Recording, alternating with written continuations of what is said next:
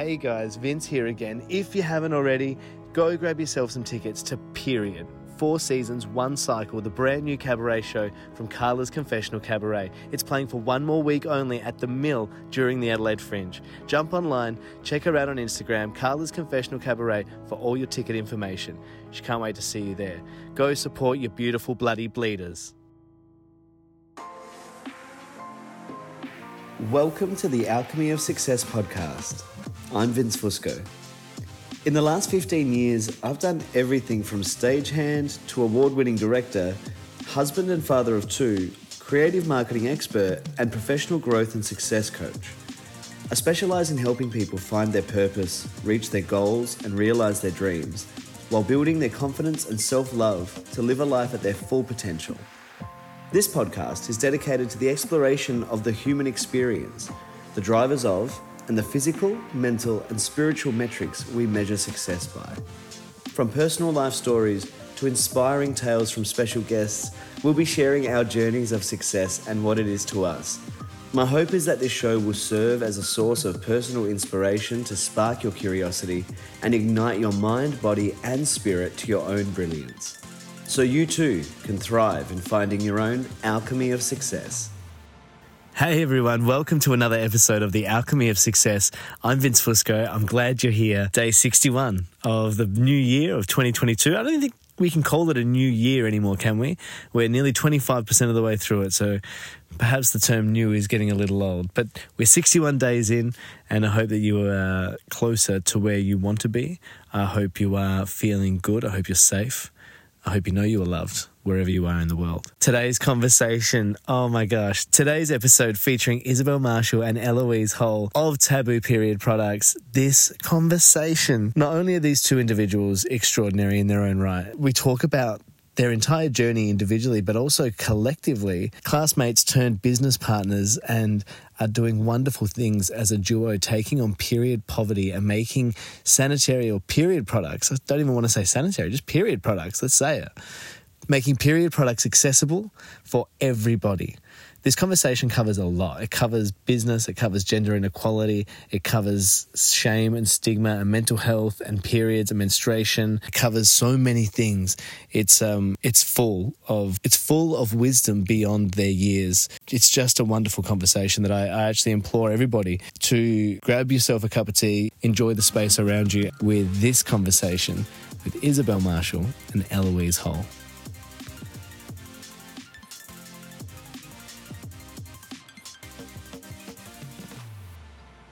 Hey, Vinny. Good morning. Hello. Good morning. How are hey, you? Hey, Louise. Morning. Good morning. Look at these bright smiles first thing on a Wednesday. How good's that? Literally just before this, I was like, I'm so tired. I've got a little coffee here. So, no. You know, I've done a good job at deceiving you.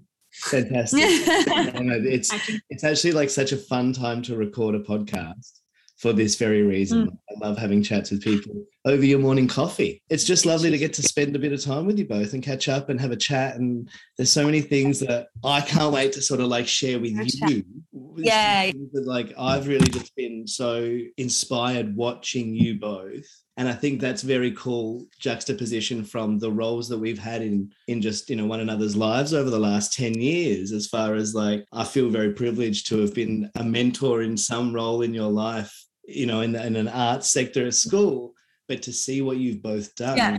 I've said it to you both already, probably in email somewhere, we, message, but like it's been wild. And I just want to reflect that back. I'm sure you get this all the time, but it's just epic.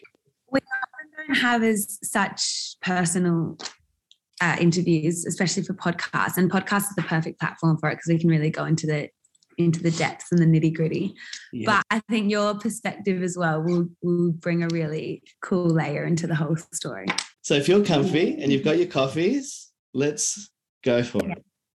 G'day, everybody, and welcome to another episode of The Alchemy of Success with Vince Fusco. I'm Vince Fusco, and I'm glad you're here. Today, I'm sitting opposite not one, but two incredibly bright faces. Two guests today, double the fun. Eloise Hall and Isobel Marshall are the co-founders and managing directors of Taboo Period Products. Eloise is one of the two co-founders of Taboo. She's the managing director. She's currently completing a double degree of business and international relations at Flinders University and has more than five years' experience in hospitality. Eloise is committed to making long-lasting structural change to bridge the inequality that exists in our communities. Eloise was recognised as the youngest of InDaily's forty under forty recipients in twenty twenty, the Advertiser's Woman of the Year Rising Star Award twenty twenty-one and two thousand nineteen Women in Innovation finalist. Her co-founder Isobel Marshall and the Director of Health and Education at Taboo, is studying medicine at Adelaide University and is passionate about the role that reproductive health and education plays, ending period poverty and stigma. In twenty twenty-one, she was awarded Young Australian of the Year, the Advertiser's Woman of the Year Rising Star award, and was the twenty nineteen Women in Innovation finalist also. Izzy is fueled by the belief that no one should be disadvantaged because of the incredible biological process that is menstruation. Isobel Marshall, Eloise Hall, girls, it's so wonderful. Welcome To, to the Alchemy of Success. Thank you so much for having us. We're so honoured to be here. It's been a minute since we have seen each other, since we've had an opportunity to sit down and have a chat. I'm thrilled that we could carve out some time today and get both of you together. Let's just maybe start there. How do we know each other, girls? So I guess Izzy and I love to stage at school, um, drama, music. We played the trombone. We both sang.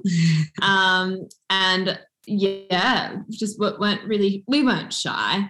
Mm-hmm. Um, and I guess, yeah, throughout our high school, we we were very blessed and honoured to have some, so many wonderful professionals in the arts, um, advise us, lead us, direct us, tell us off for being late all the time. Yeah, that was a um, common theme. You know, nag us to rehearse, all of the good stuff. Um, and yeah, Vinny, you were, were one of those wonderful people that came into our lives. Probably Cats musical in year ten was the first time we met. And what was my role? I was Skimbleshanks the railway cat. Oh yes, and I was Benita. So we were all dressed up as cats at this point, and Vinny was, um, you were the, like the hot sexy cat that everyone else loved. Yeah. I don't know if you could you say were... sexy cat. I don't know. I don't know if I would say sexy cat so much as unfortunately. No, I was Rum Tum Tugger as well as yeah. um, as well as assisting with some of the direction on the show. Well, yeah, so it, when you say it like that, all dressed as cats, and the reason I laugh so hard is because I actually put the costume on, not a word of a lie. I just put it on for Halloween this year. We were all just dressing up as big cats, so I told my son it was a lion, and um, and yeah. And then, of course, in Adam's family in year twelve, we were married on stage, Vinny, you, you and I. Morticia and Gomez Adams. And our I was wonderful your daughter. daughter. Our wonderful daughter over here, Wednesday Adams, um, played by Izzy.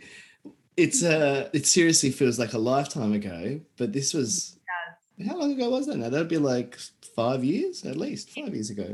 Exactly. Oh yeah, we just had our yeah, we just had our five year reunion, which is wild. Wow, that is wild. And yeah. what, what does that feel like now? I guess when you look back on some of those times in high school, and so that's how you do. You guys met in school? Yes, yeah. So I came to Walford in year seven and met Eloise then, and we became quick, firm friends. Um, our personalities just matched up pretty well from the beginning. We could tell, and um, we also had all very similar interests, as as we said, trombone, singing. Trombone's a funny one. Whenever I tell anyone that I ever played trombone, they're always like really surprised and laugh. And then I go, the trombone is awesome. Yeah.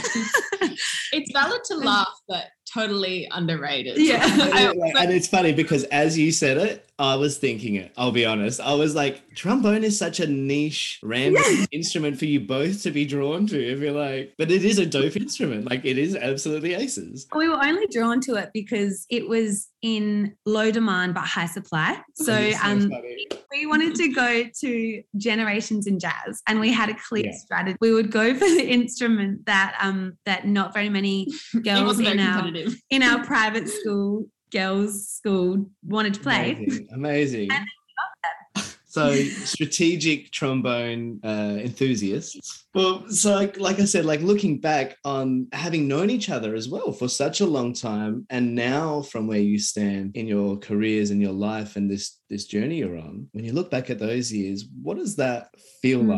like? Yeah, I think going back to that five-year reunion, uh, we were so lucky because our whole year level got along really, really well. There, there were clear people who um, were closer friends, but there were no like set out groups that either liked or didn't like each other. So the five-year reunion was a really, really nice event where we all kind of just felt really lucky that we had such a positive experience with great people around us at school. And I think it like really goes to show how important those years are.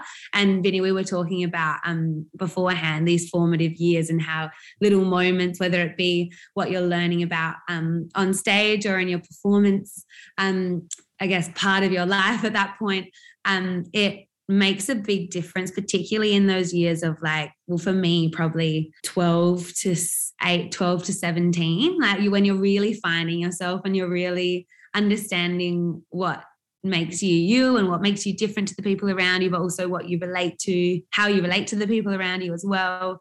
Um, I think the five-year reunion was a really positive experience where we were very grateful.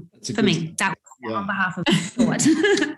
What about yeah. you? It's like, what does that feel like for you when you when you look back at the girl back then? What w- was her idea or ambitions? Did you see yourself sitting here in five years? Had you have asked yourself back then? Yeah, I think I've always been one to to just be guided by whatever's going on around me, and I don't know if that's a, a mindless thing or not, but I think it was really quite valuable as a young person to just be like, oh, I'm interested in this. Okay, sure, I'll sign up for this or do that. And I was quite an involved student in, I guess, like, you know, sports and music and really whatever I found enjoyable.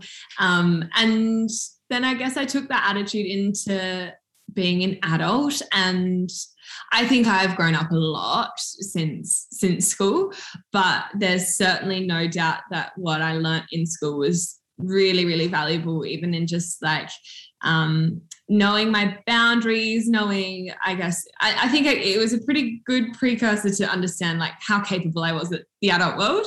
And I had this sense of like, I can do, you know, whatever life throws at me, but never really had a, a huge sense of direction. And that was totally like, you know, thanks to the fact that all of my my needs were looked after. I had a home and I had food, and um, I, I had the position to just, after school, look out into the big wide world and think, okay, where can I be useful?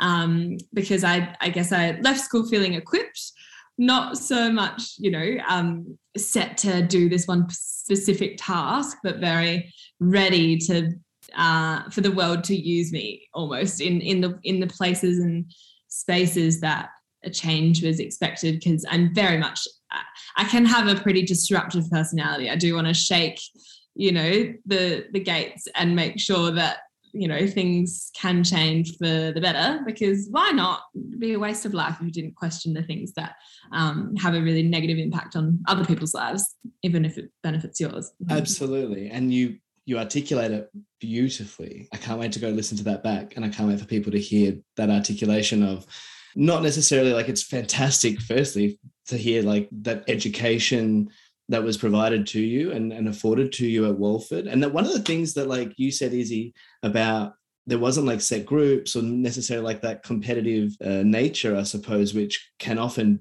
be found in any school environment. But like, I always found it whenever I was working with your school, it was always like that. And I was always surprised. I felt always shocked when I'd like, I'd comment to like the other teachers there and I'd say, I'm always amazed that the camaraderie that the girls share, the the there's no infighting, there was never like any animosity that would ever arise, and if there was ever like a something like a disagreement or something, there would always be two or three other girls that were able to come in like as these very good friends and just be able to like, all right girls, let's just diffuse it, like what's going on here, like there was never sure, yeah. Yeah. Yeah, do you know what I mean? Like, and that that kind of buzzed me out a bit, like even just as like a, an observer, I was like, it's wonderful to see, because that's not, I think, what some people can expect. But then yeah. to like hear the way that you've then said it as well, where you go, I'm equipped from a range of experiences during that time, those formative years, twelve to seventeen, as you said, is it mm. like for the world to use me in the ways where need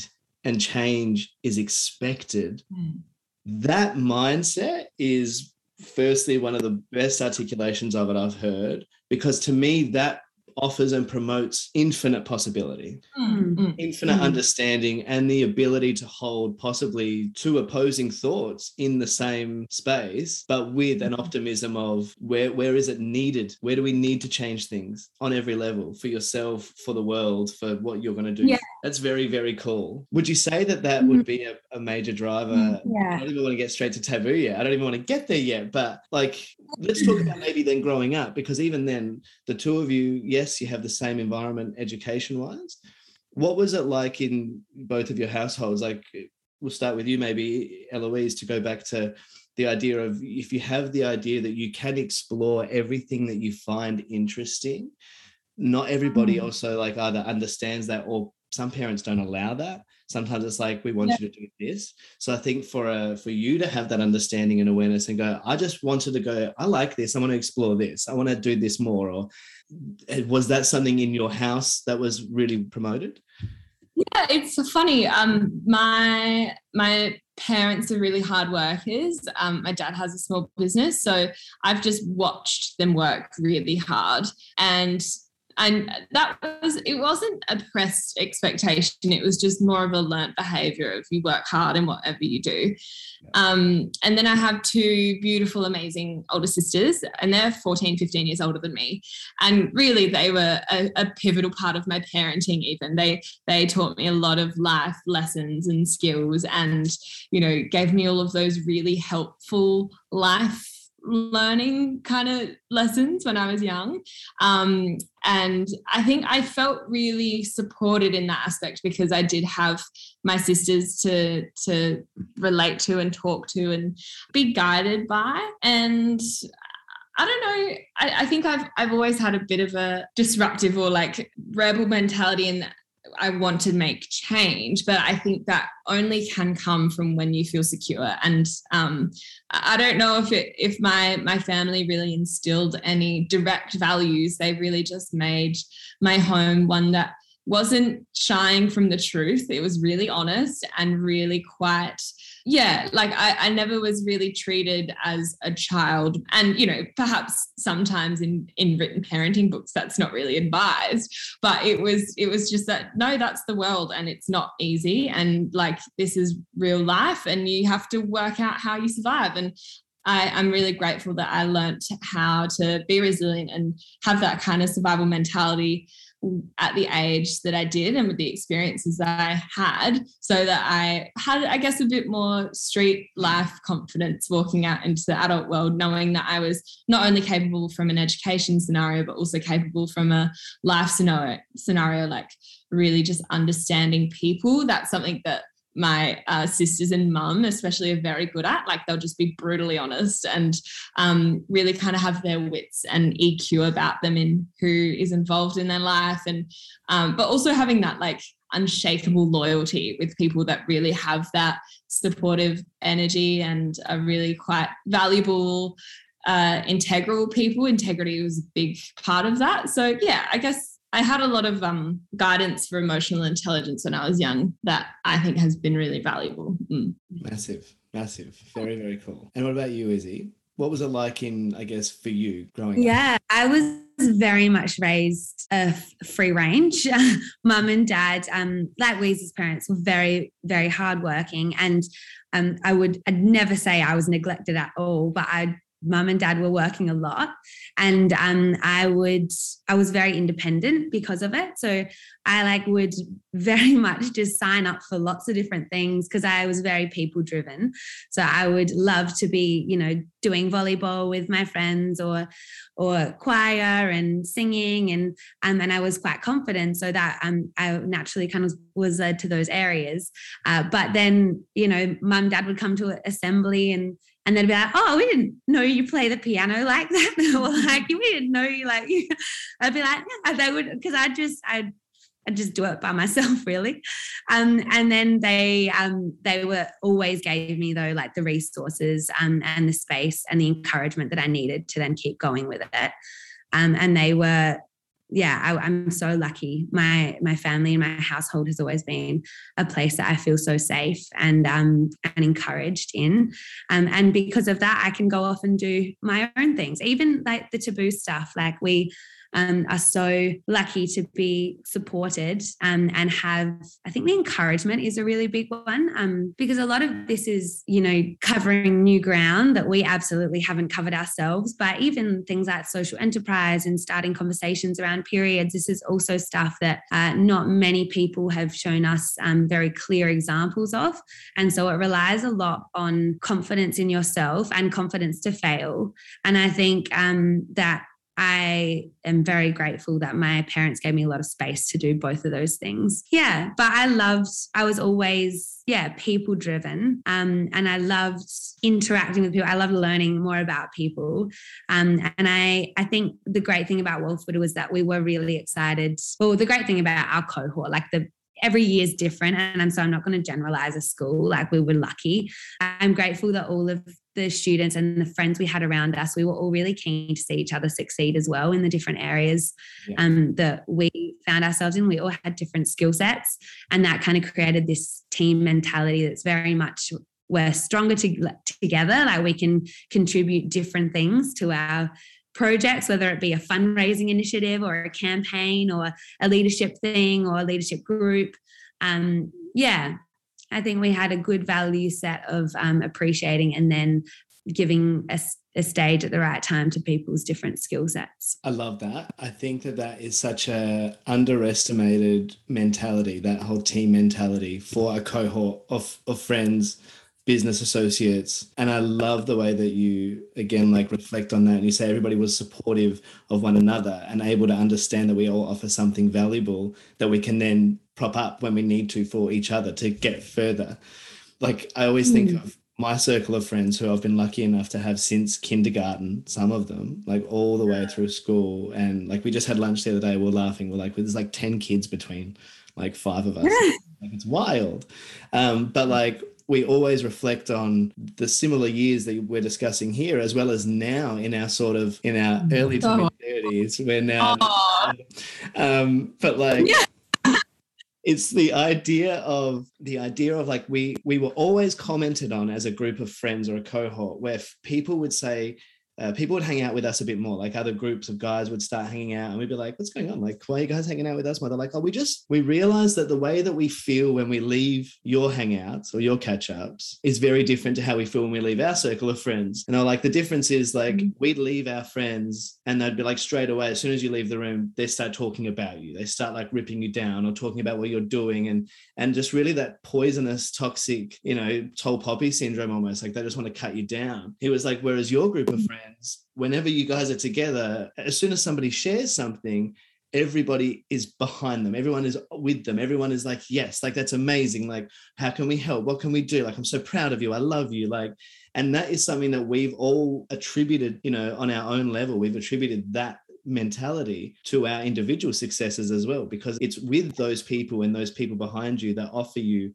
encouragement, momentum, and and drive you to continue with your your goals, whatever they may be. Would you say that then, yeah. like, I guess, was it a, a, a communal feeling, a collective feeling of the five-year reunion? Would you say that everyone was somewhat like, wow, look at where we've all come together? I was really, um, it was, it was just nice seeing how individual people's um, careers or lives had gone since school, because I, you know, you have this fear, I think, in Adelaide that everyone just ends up doing the job that they were prescribed to when they were young or had, you know, a dream for when they were young. And I was really encouraged that everyone had the confidence to actually go and do something a little different or something that mm. wouldn't have been typically expected. That was quite nice because yeah. it just means that we were, um, I, and I hope and I, I I think that most of us left school thinking that like, oh, I can be myself and probably be successful, whatever that looks like, or I can just, you know, find my feet and find happiness in in this space, even though it might not be what my school or family expected yeah. of me. Yeah. Yeah, I think we um as a cohort really did know that there was no formula to life. Like it it doesn't follow a a set pattern, or you, you can never expect, like even with the taboo stuff, like we've never expected it, it to pan, like we we hoped it would, but it's it's gone in directions that we have been so excited and like humbled to be a part of, and and it's yeah, it, you, you could never dream up some of the things that just come out of the woodwork. And I think everyone had that sort of mentality that, um, that like even adults don't know what they're doing, you know, like everyone's just making it up as they go along. Yes, yes. And it's so, the thing that I really love about hearing you speak the way that you do, the thing that I love about that is it's, there's so many, we're not too far apart in age, right? But it also is a world apart from the societal conversations, narratives, expectations,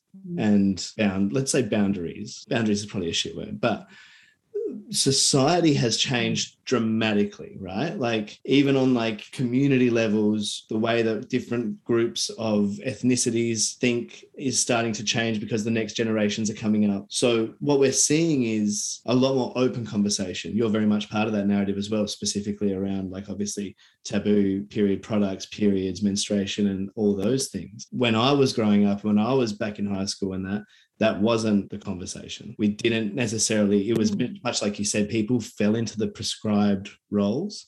And now we're seeing like people of our year levels and our above us who are, are leaving their full-time jobs, who are going for more entrepreneurship, altruistic roles where they can because, because they can.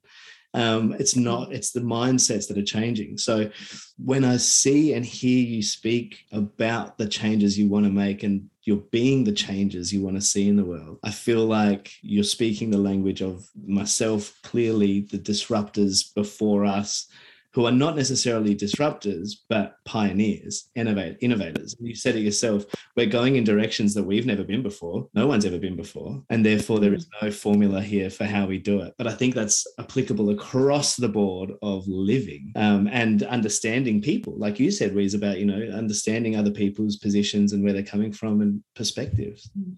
Totally. And I think despite like those those differences in the way times are changing quite quickly at a pretty exponential rate, yeah, yeah. there are still such like, core values that will ring true forever when it comes to humans. Like even when you were talking about your group of friends and your cohort and you were starting to say what made ours different to the others, and my the, the thing that came to my mind was gossiping yeah. for us. And then you said when they leave our group they don't feel like they're going to we're going to talk about them behind their backs. And I was like, oh, wow, okay, that's that's exactly what I was either anticipating you would say, or that was my experience mm-hmm. within our cohort. Yeah. And I think things like gossiping, it's not just about the act in itself. It's about how, how the value you see in other people. Mm-hmm. And if you can see like a, a valuable thing in anyone, which you can if you look, um, you, you want to... tear them down, or and behind their back is just it's so toxic. Cowardly, Those sorts cowardly. Of- it's bullshit. You've got no nah, it's it it's yeah. absolutely like wasteful energy. And that's what, like you said, yeah. like you want to have people who say your name in a room of opportunity, not just say it negative. Yeah. You know what I mean? Yeah, yeah. No, I love that. And I think it it really riddles down to that's a lot of feminist theory as well, is is is supporting that notion of supporting other women and, you know, sometimes stepping aside and leaving room for a woman of colour or um, someone that has a diverse sexuality, things that um, misrepresented, that still fits in feminism. It's about equality and about equity as well. And I think as, you know, both of us were were born into homes that fed us and then we had an education.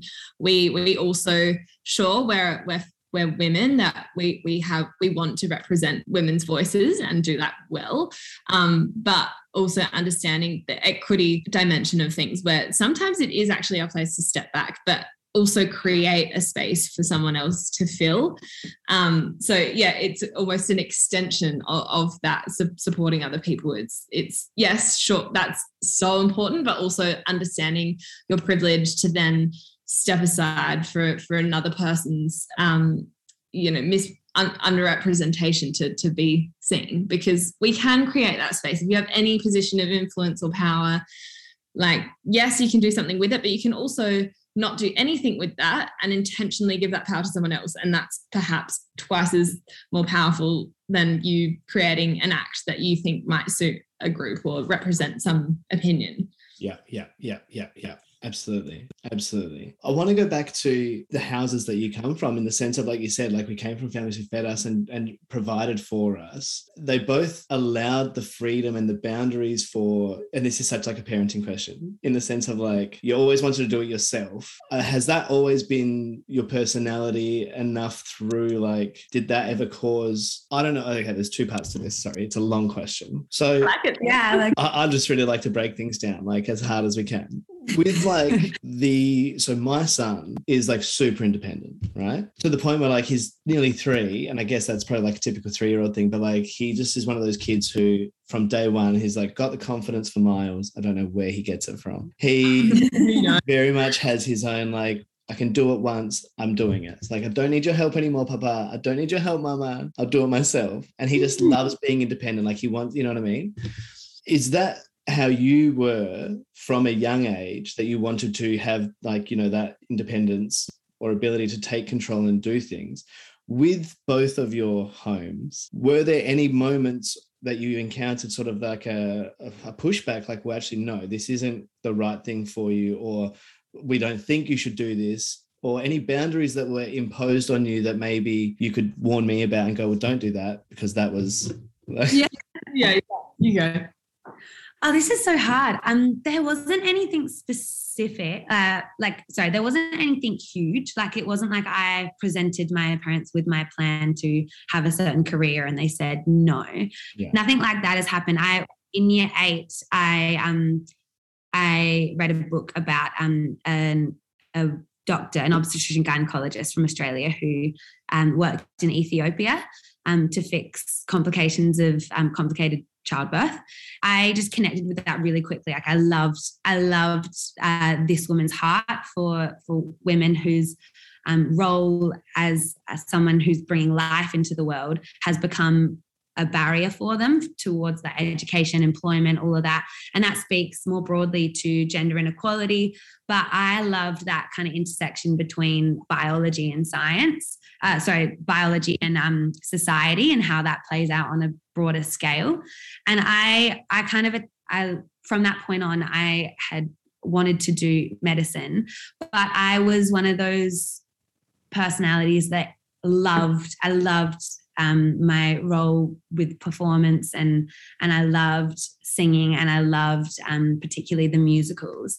And I very well, if if I reckon if if I was encouraged in different areas, I definitely was encouraged at school, but I think if I had more examples of like performers in my life, I probably would have wanted to do musical theatre. Really? That was, yeah, musical theatre was like, yeah, this is exactly there. The answer I wanted, Izzy, as far as like trying to understand like weird, because I guess I'm similar. I wanted to do other, not necessarily wanted to do other things. I was always a performer, full stop. But when it was more like the other way, like, well, no, you need to choose now between like a real career or arts. And I was like, no, I don't want to choose. Like if I had more encouragement of the arts rather than like I felt like I had to go against the expectation, yeah. opposed to like it wasn't necessarily like, yes, go for it. At the time, it was more like that's not a real thing. Um, yeah. So this is a great example, like you're saying, like where if maybe you had more encouragement of one area in different ways. But then again, like I'm, I'm really like I am a big believer in like whatever happens, happens for a reason. And I think I would have loved that sort of that sort of career path. But this is like where I really need to be. Like I, but also I've got nodules now, so I can't even sing. No, but that's Adele my New Year's resolution. Don't worry about it. Adele had them. So. Did you have them?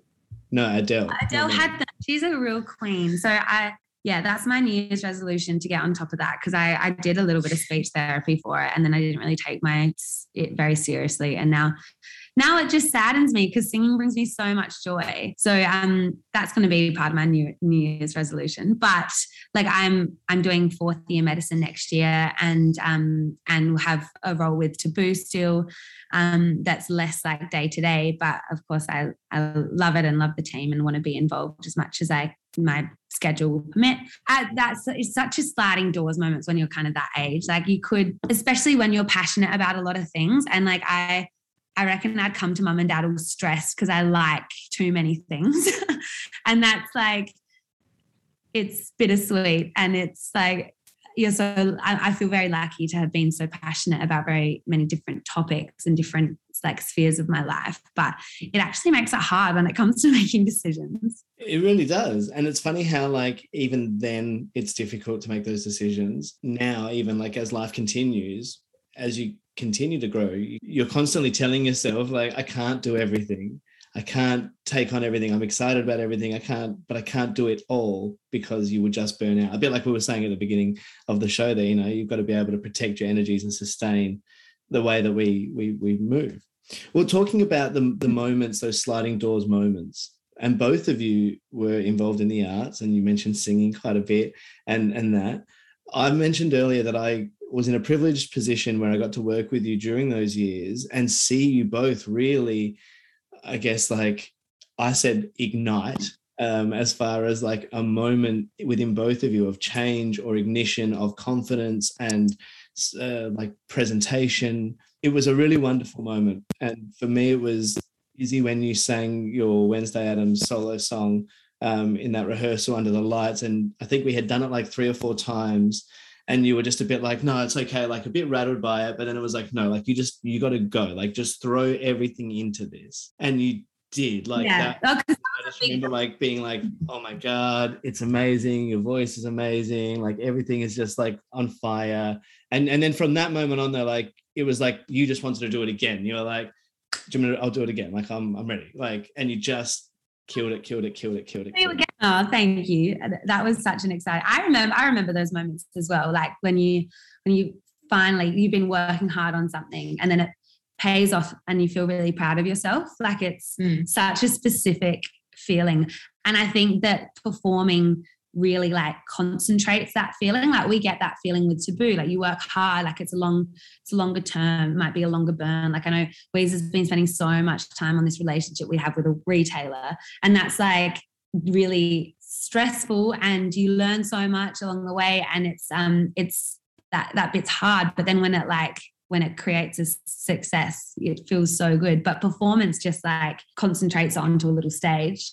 And then for for you, Eloise, as well, would you say that you found a confidence in performance from school in those productions? Like I remember, again, for us, it was one of the rehearsals. I think we had just done the tango. I think we'd finally finished choreographing it. And once it was like, done, it was oh. like done. Yeah. Like finished. And that's where like this confidence came from that dance. And we were like, we could now understand what we were doing, I felt like. Um, and yeah. then from that moment, again, you just embodied this role unapologetically, which was just a wonderful thing to watch. You go, well, this is this is what the outcome that we want to have. We want to have impact here where you you can blossom and be confident. And you mentioned earlier going from sort of small stages to different stages now, and how you take through those moments that you think of. What was that like for you? Oh, oh my gosh. I, I think Adam's family is specifically, I love also how much we're talking about musicals in this yeah. podcast. Um, that was a phenomenal period of time, and I really loved it. Like really, really, really loved it, especially that role. It was just so much fun, and I found just so much freedom and joy in in that role. And I did as well in year twelve drama, like just any kind of opportunity I had to act, it was just a brilliant um, and really natural expression of creativity for me that I really cherish and um, and still want to continue to do so.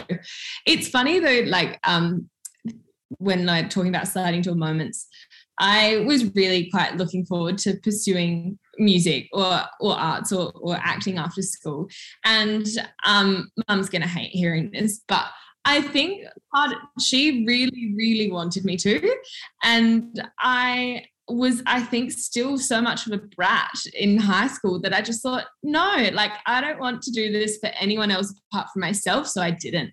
And I have so many regrets about that because Um, you know, I, I think as I've as I've gotten older, I've realised how silly that is, because sometimes when you do things for other people, they're also for yourself. But I I had I can I guess a kind of protection over over what my life would look like, and I and I was always quite a stubborn child in that, like, you know, it was my terms. Even there's this like funny thing that mum brings up all the time. When I was like four, someone convinced me that I could fly, but you couldn't do it at school or kindy. You had to like do it in your own time.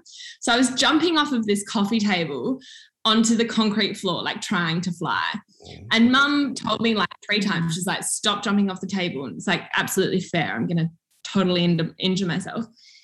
And she's like, you know, giving me three warnings, the whole thing. She's like, all right, if you do it again, I'm going to give you a smack. And I did it again. And she gave me a, a, a wallop. And I turned around and I looked at her and I said, didn't hurt. And then ran away. Yeah, you are speaking my son's language, one oh one. Yeah. But it's just, it's funny. Like, yeah. It's that defiance, though. We love in him, absolutely, mm. because I'm like, that's me. Like, I see it. Like, it's both of us. We're both like, I want to do things my way. And, and I used to question everything, my mum and dad. And it's funny when we were talking earlier about, like, parents and the boundaries and the freedom they gave you. I love, again, like, I see you both running a business. And you said your parents are so supportive of that as well. It's a big thing running a business, which we'll talk about in a minute. But like, I remember running my business at twenty-three, twenty-four and not telling, like, my parents knew that I worked for myself, but I would never like go home and it, uh, yeah, I would never go home and be like, oh, wow, like this is what happened today. And like setting this up. And like, I would never confide business with them because I knew it would be like mm-hmm. a worry for them. Does that make sense? Like, yeah. Whereas like, I'm the opposite now. I'm like, if my boys are running a business in their time, like I want them to be able to tell me all that. And like, and not because my parents wouldn't support it, but I knew, I know that they don't understand all of that. Also from like, I guess, yeah. like a cultural um, language yeah. barrier sort of perspective as well. But it's it's nice to sort of, you go, I look at that defiance in in him and I think about my mum always saying, your teachers always used to say, Vince answers questions with questions. Like he always wants to know why, like always wants to know more. Or like he'd always have this sort of like, and I said, I used to say to mum, like we used to clash on it all the time. And still to this day, very rarely now, like it's funny now because I'm much more like, I don't need to argue about this today. You know, like mm-hmm. I used to say to mum and my teachers, if you can't explain it to me, then why, like, A, why are you wasting my time and your time if you can't actually help me under, understand it and learn it? And if you can't then yeah. get to that next ex- exposition of it, I don't understand. Like, why? Tell me why. I want to know why. And if not, let's go find the answer. Like, we can do that.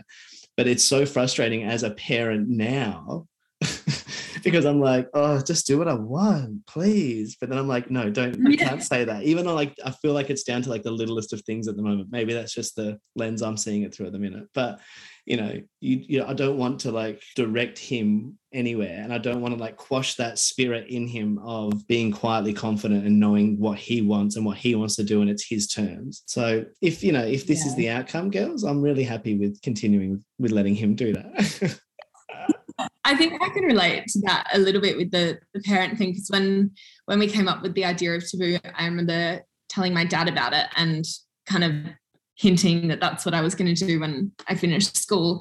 And because he runs a small business and he knows how much hard work totally, it is. Totally, totally. It was so, so, it was a big pushback, but it came, I knew and I never doubted that it came from a place of love. He just, and it came from a sense of that's too hard. Like, go get a, a degree, go work for someone yeah. else. And that is good advice. Like, I definitely have days where I think that would just be nice if someone told me what to do today rather than me having to work out solutions. one hundred percent. And I think, like, you know, funny, my, like, so my parents migrated from Italy in the fifties and sixties. They came here. And so, like, my dad, my mum tells a story famously that, like, dad was at school for, like, a week. Um, he came to school for a week and he couldn't speak English and all the kids made fun of him. And then he left school and he went and worked with my brother. Like, so my dad was like working and has always been working since he was like fourteen, like very hands-on, very laborious. And dad always used to say mm-hmm. like, stay in school, like go to uni, or like days when we would be mm-hmm. off, he'd be like, come to work with me. And I only realized that as an adult, that like the days we would go to work with him and he'd make us like labor for him was like such a show of like, you this is a lot of heavy work. If you're not going to go the lengths and push yourself to go work where you want to work or whatever, like you have to do something with your hands and look at the toll it takes on your body and look, like it just destroys me. I'm just not cut out for that. Do you know what I mean? But like he always wanted to push that as well, like go to like set up a plan. And that's why I think with the performing, it was always scary for him. Like no one in our family has lived off of performing. Like we've come here with nothing from Italy. Please don't like just throw it away singing and dancing. And I like, I think that's why when that was a very real career path for me, that conversation again, I'm like, I'm going to run a production company, guys. Um, yeah, I'm going to invest all my money into it that I've got, and I'm just going to put everything on the line at twenty-one, twenty-two. Uh, you know what I mean? Like, they just wouldn't have been like, yes, that's a wonderful idea. They, like, Dad was just like, yeah. don't, don't be silly. Yeah. And it comes from a place of protection and safety, and that you totally respect. And I think the one, like, to kind of round off the story with my dad as well, he then came to our year twelve uh, speech day, like our graduation, and there was this woman speaking, Holly Ransom. Oh yeah. This is really random, and I don't really know yeah, what she does actually, but she just had this, like, you know, great message of like, do what you want and go live. And Dad after it came up to me and he was like, you know what, like, if it fails, you you just pick yourself back up and dust off your shoulders. Mm. And I think with any hardworking young person, there is that absolute safety net on just like that. There's nothing wrong with it failing, because if you are a hard worker, you are just going to change direction, change tack, like, you know, let it let it slide and move on to the next thing. And it's not it's not as a big deal as, as I think it could be. And I can absolutely, I know that I can only say that because, you know, I, I have an education and I have, you know, the, the kind of really helpful um, foundations to make sure that my future's okay if it does fail. You know, there are certainly so many people that don't have that luxury. And that's part of my reason on taking that risk, was because it was almost expected. Like, if if I have that safety net, why would I not take that risk? Because the outcome could be this significant, really productive, really valuable change for so many other people. I'd almost feel like my scenario was wasted if I went and pursued a career that only sustained me, and that's all. Yeah, one hundred percent. Um, our what was I going to say? I was going to say that um, for me, Mum and Dad never really had specific pushback on Taboo, um, and they they were always supportive of it. But I don't think they thought it would last beyond our gap year, pretty much. So they like we we decided to take a year off um, before starting uni to really push Taboo as far as we could. And in that time, we were meeting with lots of professionals in like accounting, legal, all those like specialties that we had no idea about, but we needed to know a little bit about in order to create this company. Yeah. So we'd uh, we'd we were learning by just having coffees with so many people around Adelaide. And then we would um, apply that, and then we'd start advocating and going to schools and um, and telling people about our idea, but also about period poverty and about the social enterprise uh, business model and how powerful that is. Um, and then we were falling like deeper and deeper in love with this whole process. And we had a long-term like projection in mind. We absolutely had had plans of this being a very viable and sustainable and successful company. Yeah. Um, but I don't think in, in hindsight, mum had, mum and Dad have both told me that they didn't think it was going to exist beyond that. And then, um, but when we got to the end of that year, we hosted a crowdfunding campaign, which the goal was forty-eight thousand dollars. We had two months to raise it yeah. in order to kind of kickstart this social enterprise model. This is the um, twenty nineteen one where you raised fifty-six thousand dollars. Is that right? Yeah. Yes. Yeah. yeah. yeah. So our goal was forty-eight thousand dollars, and um, Mum and Dad didn't think that, they didn't tell me at the time, but they, they kind of were like, wow, that's a huge goal. Good luck on you girls. Like, go at it, get at it. Yes. But we ended up, we ended up raising fifty-six thousand dollars, and that led us into the next year of Taboo. Um, so then we kind of were started, starting to make our orders, and things were really starting to become tangible and real, and people were starting to recognize the brand, and people were starting to expect it, all this sort of stuff. Yeah. So we were kind of just avalanching into this thing where like this, this idea that Mum and Dad had that it wouldn't really work out was becoming, I guess, less and less of a reality.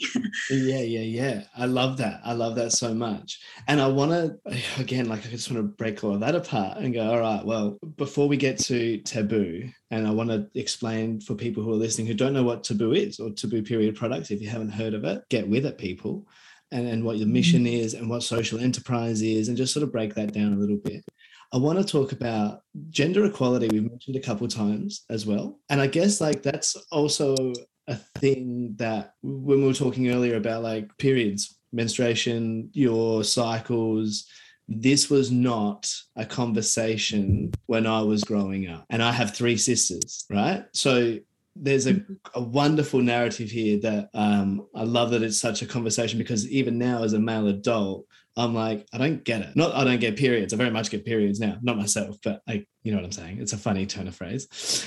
Um, but like, I don't get that for a natural biological function that the whole world just hasn't fucking done anything.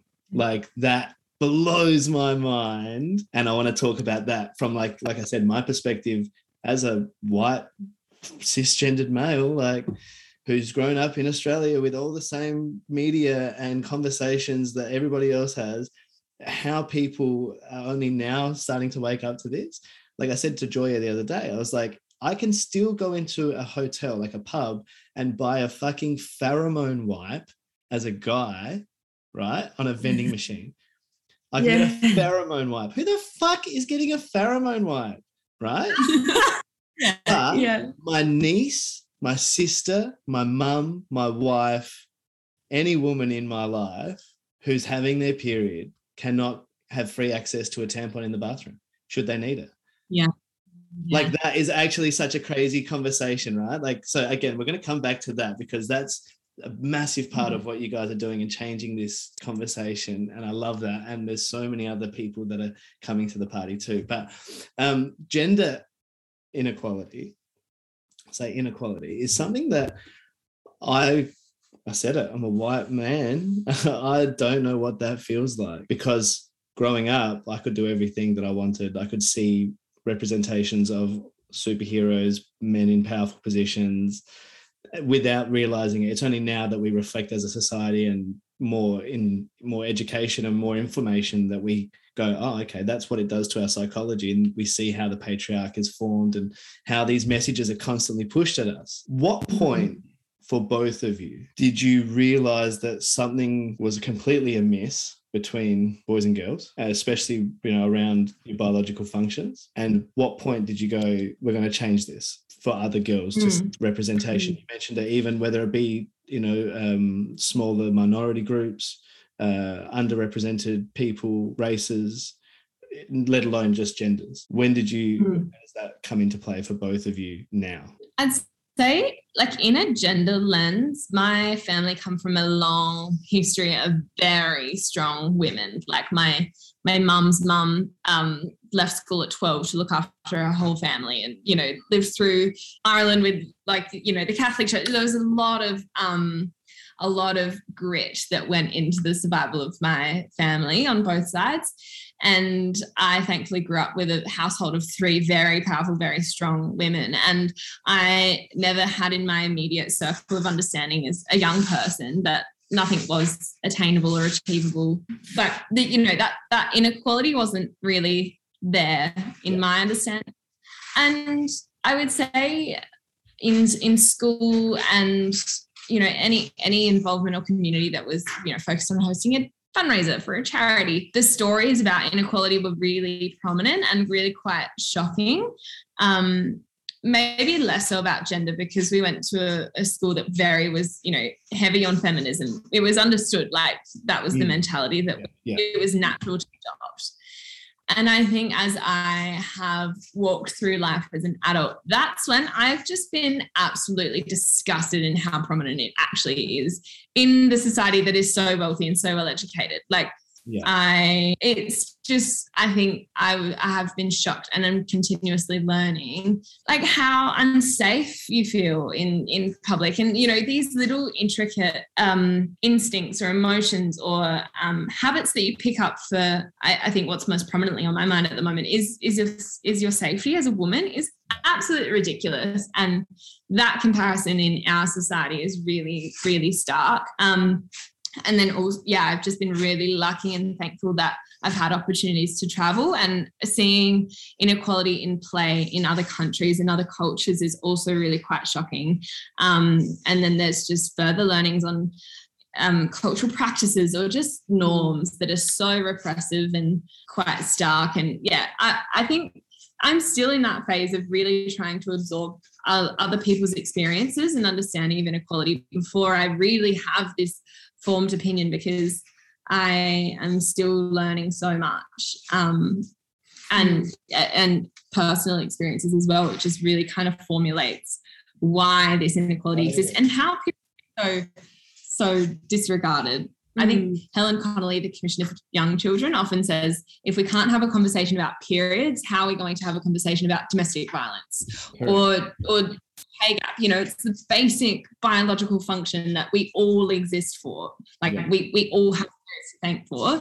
Still not acceptable. How are we going to address all of these other complex, mm. yeah, you yeah. know, all of these other issues of equality? Mm. Yeah, I think my, I guess, story probably echoes Weezer's quite well, in that I, my household was full of, um, well, it was my, my mum, my dad and my brother and I. I was never um, treated differently to my brother in terms of how, like, what my parents were expecting of us, or like what we had the opportunities to do. But there was no, I, I had no experience of having a, feeling like I had lesser worth or anything because of my gender. And then mum is just, just so independent and herself. Like she'd, I'd back my mum in a fight, for example, between mum and dad. She like whoops dad's ass in marathons, like every, all the time. But like what I would, I was only really introduced to gender inequality in like an international sense at first. Like I um yeah. I would read these stories, like similar to the book I was referring to beforehand. I was lucky enough to go to um to Kenya and South Sudan in year eight.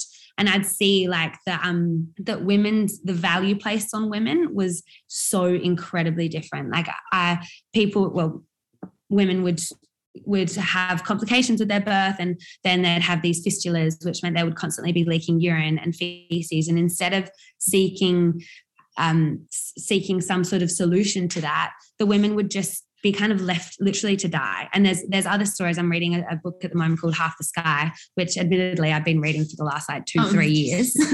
But it's a really, really, um, I'm not a great reader. I'd love to be, but um, these stories are very dense, and it's like it's it's not just one you pick up before you go to, to bed. But um, these these are stories of women that are literally just cast out onto the street when they're not, you know, fulfilling their their um their role as well as they should be, or when they're not needed anymore. And so those sorts of like narratives shocked me completely. And then when we were looking back in like through our education at the end of year twelve, and we were so grateful to have this um look towards our future with so much hope and excitement about the opportunities that we'd be given, because we hadn't necessarily being treated differently as women within our sphere. I think that's the stark contrast of then comparing someone, say, overseas who has their period and then doesn't go to school because of it, or can't be employed because they can't manage their period or don't have the right products to deal with it. The fact that that would steal away someone's education just because of their biological function was just gobsmacking and so unfair. Um, and then since then, of course, you go into like the wide world, and you you see it play out in even the world that we're living in. And you see the way you think about the way, I wonder how that conversation would have panned out if I was a male, or I wonder if, um, you know, I would have been treated differently in this situation if I was a male, or even older as well. There's like, there's elements of like ageism as well in a lot of the conversations or situations that we find ourselves in. Yeah. It's it's a very interesting world now, which I love, because people are starting to think, well, how would that have gone if I was a male or older or female? Or, and uh, like, I can't speak for everybody. I can only speak for my own experience. But even like, I'm so much more aware of the inequality that I now almost question everything, where I'm like, what would this, like, how is it that I can walk down the street comfortably at night, but I, my wife can't? And maybe it is because yeah. I am a husband and just a bit older, and like, I, you know what I mean? I, I recognize the privilege that's, that is mine, that it makes my head spin, where I'm just like, I don't like, we have to, we have to have these conversations. We have to be able to speak at the base level of a biological function, periods. We have to be able to speak about domestic abuse. We have to be able to speak about our feelings and our mental health. We have to be able to speak about everything. And that's where I think, you know, ultimately truth within another person, yourself, has to be, you have to be authentic with everything you're feeling and saying, and representing, because that's where we connect. That's where we can actually find common ground without having a defensive and offensive conversation. We can just talk about these things and actually, you know what I mean? Yeah. But then it does then come back to individuals who hear the information to actually act. When yeah. it, you know, action is needed. Sorry, Weez, what are you going to say? I, I was just going to, like, I, I think one thing I've learned in the last few years, especially when um, I guess, you know, there are so many movements of activism that have opened our eyes to so many issues. And it's been a really nice reminder more often than not that people, for example, my partner, when um, Eurydice Dixon was murdered, that was a, a horrible tragedy that kind of uncovered this big chat that we had, and he had no idea that I would hold, I would walk down the street with my keys between my fingers, and you know, all of these safety mechanisms that is a social norm for my experience as a woman.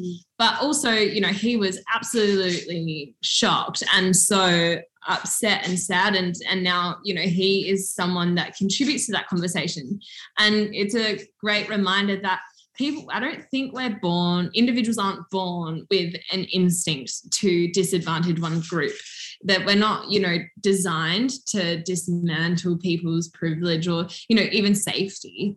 And we have just adopted the, the social expectations of whatever, you know, sorry to be stereotypical, whatever category you fit into. It's like, okay, that's how you behave because you have these freedoms and this is how you behave. And it's not, I think it's so, we have so much opportunity ahead of us to really dive into those expectations or standards, uncover what is, what are human rights and where we can change. And that's why conversations about rape culture are so prominent and important, because mm-hmm. it's not, it's not that, you know, we need to completely eradicate all the rapists. It's just that, no, we live in a society that's allowed people to um, develop these behaviours and have opportunities to do these horrible things and not have the justice applied to them because of this yeah, general the social that allows them to be protected. Do you know what I mean? Like that exactly. itself is, again, like I find myself speechless a lot of the days, girl.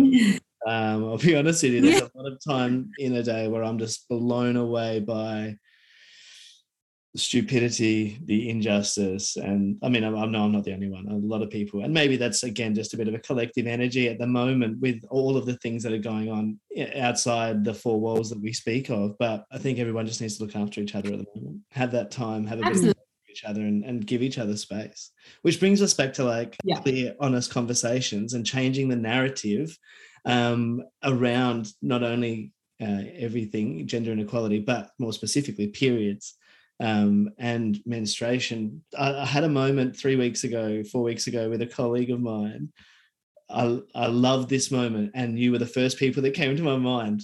I was working one night and a colleague comes over, and just out of nowhere, and I don't, I say colleague because I know her. We've worked together maybe like ten days of the year, right? But she comes over and she's like, oh, I got my period right in the middle of the ceremony today. And I was like, oh, wow, that sucks. Like, that's awful. And she was like, yeah, it's just been cramping so hard, like, ever since. And I'm just in agony. And I was like, can I get you some Panadol? Like, can I get a wheat bag, or I'll see if I can find something? Or she was like, no, I've just had a couple of Nurofen. Oh, good. Thank you so much. It's so sweet. And I was like, oh, no, like, it's, I'm sure it's worse for you than it is for me, like, clearly. And in my head, I was just like, that's, a again, like a, a normal conversation. What What's difficult yeah. about that? Why do people get weirded out about periods? And again, like I wouldn't have had that conversation previously with anyone. I'm, I'm happy that it just sort of was forced upon me as well. And I say that like who someone who very openly speaks about periods all the time now. I mentioned I have three sisters. It was never like a conversation at home for us in our house. It wasn't like uh, you know, talk about it. They never openly discussed it. It was very much your business. Um, yeah. But then, you know, fast forward twenty years and I've, I'm having this very comfortable, open conversation in a public setting with someone. And in my head, I was just like, yes, this is what we fucking need. Because again, yeah. it's not, it's not a small part of, it's fifty percent, over fifty percent of our population. Like, I don't get it. Yeah. Why are people weirded out about periods, do you think? To- yeah, that that's such a beautiful example of a conversation. And what came to my mind is that there's like two players in that conversation. Obviously, there's yourself, who is responding to the conversation very naturally and positively and helpfully, which is so important. But then the fact that this woman, forever, for whatever reason, felt comfortable um, and confident enough to talk about it so openly about her current experience and current symptoms. Um, that's so important. And I think there's so many factors that have um, led to people who menstruate feeling uncomfortable about their the fact that they're bleeding. And one of like just one example that came to mind um, was the fact that, and this might seem a little bit disconnected, but it plays into the grand scheme of things. Um, you may be aware that there was G S T on on period products until twenty eighteen. So they were classed as a luxury item.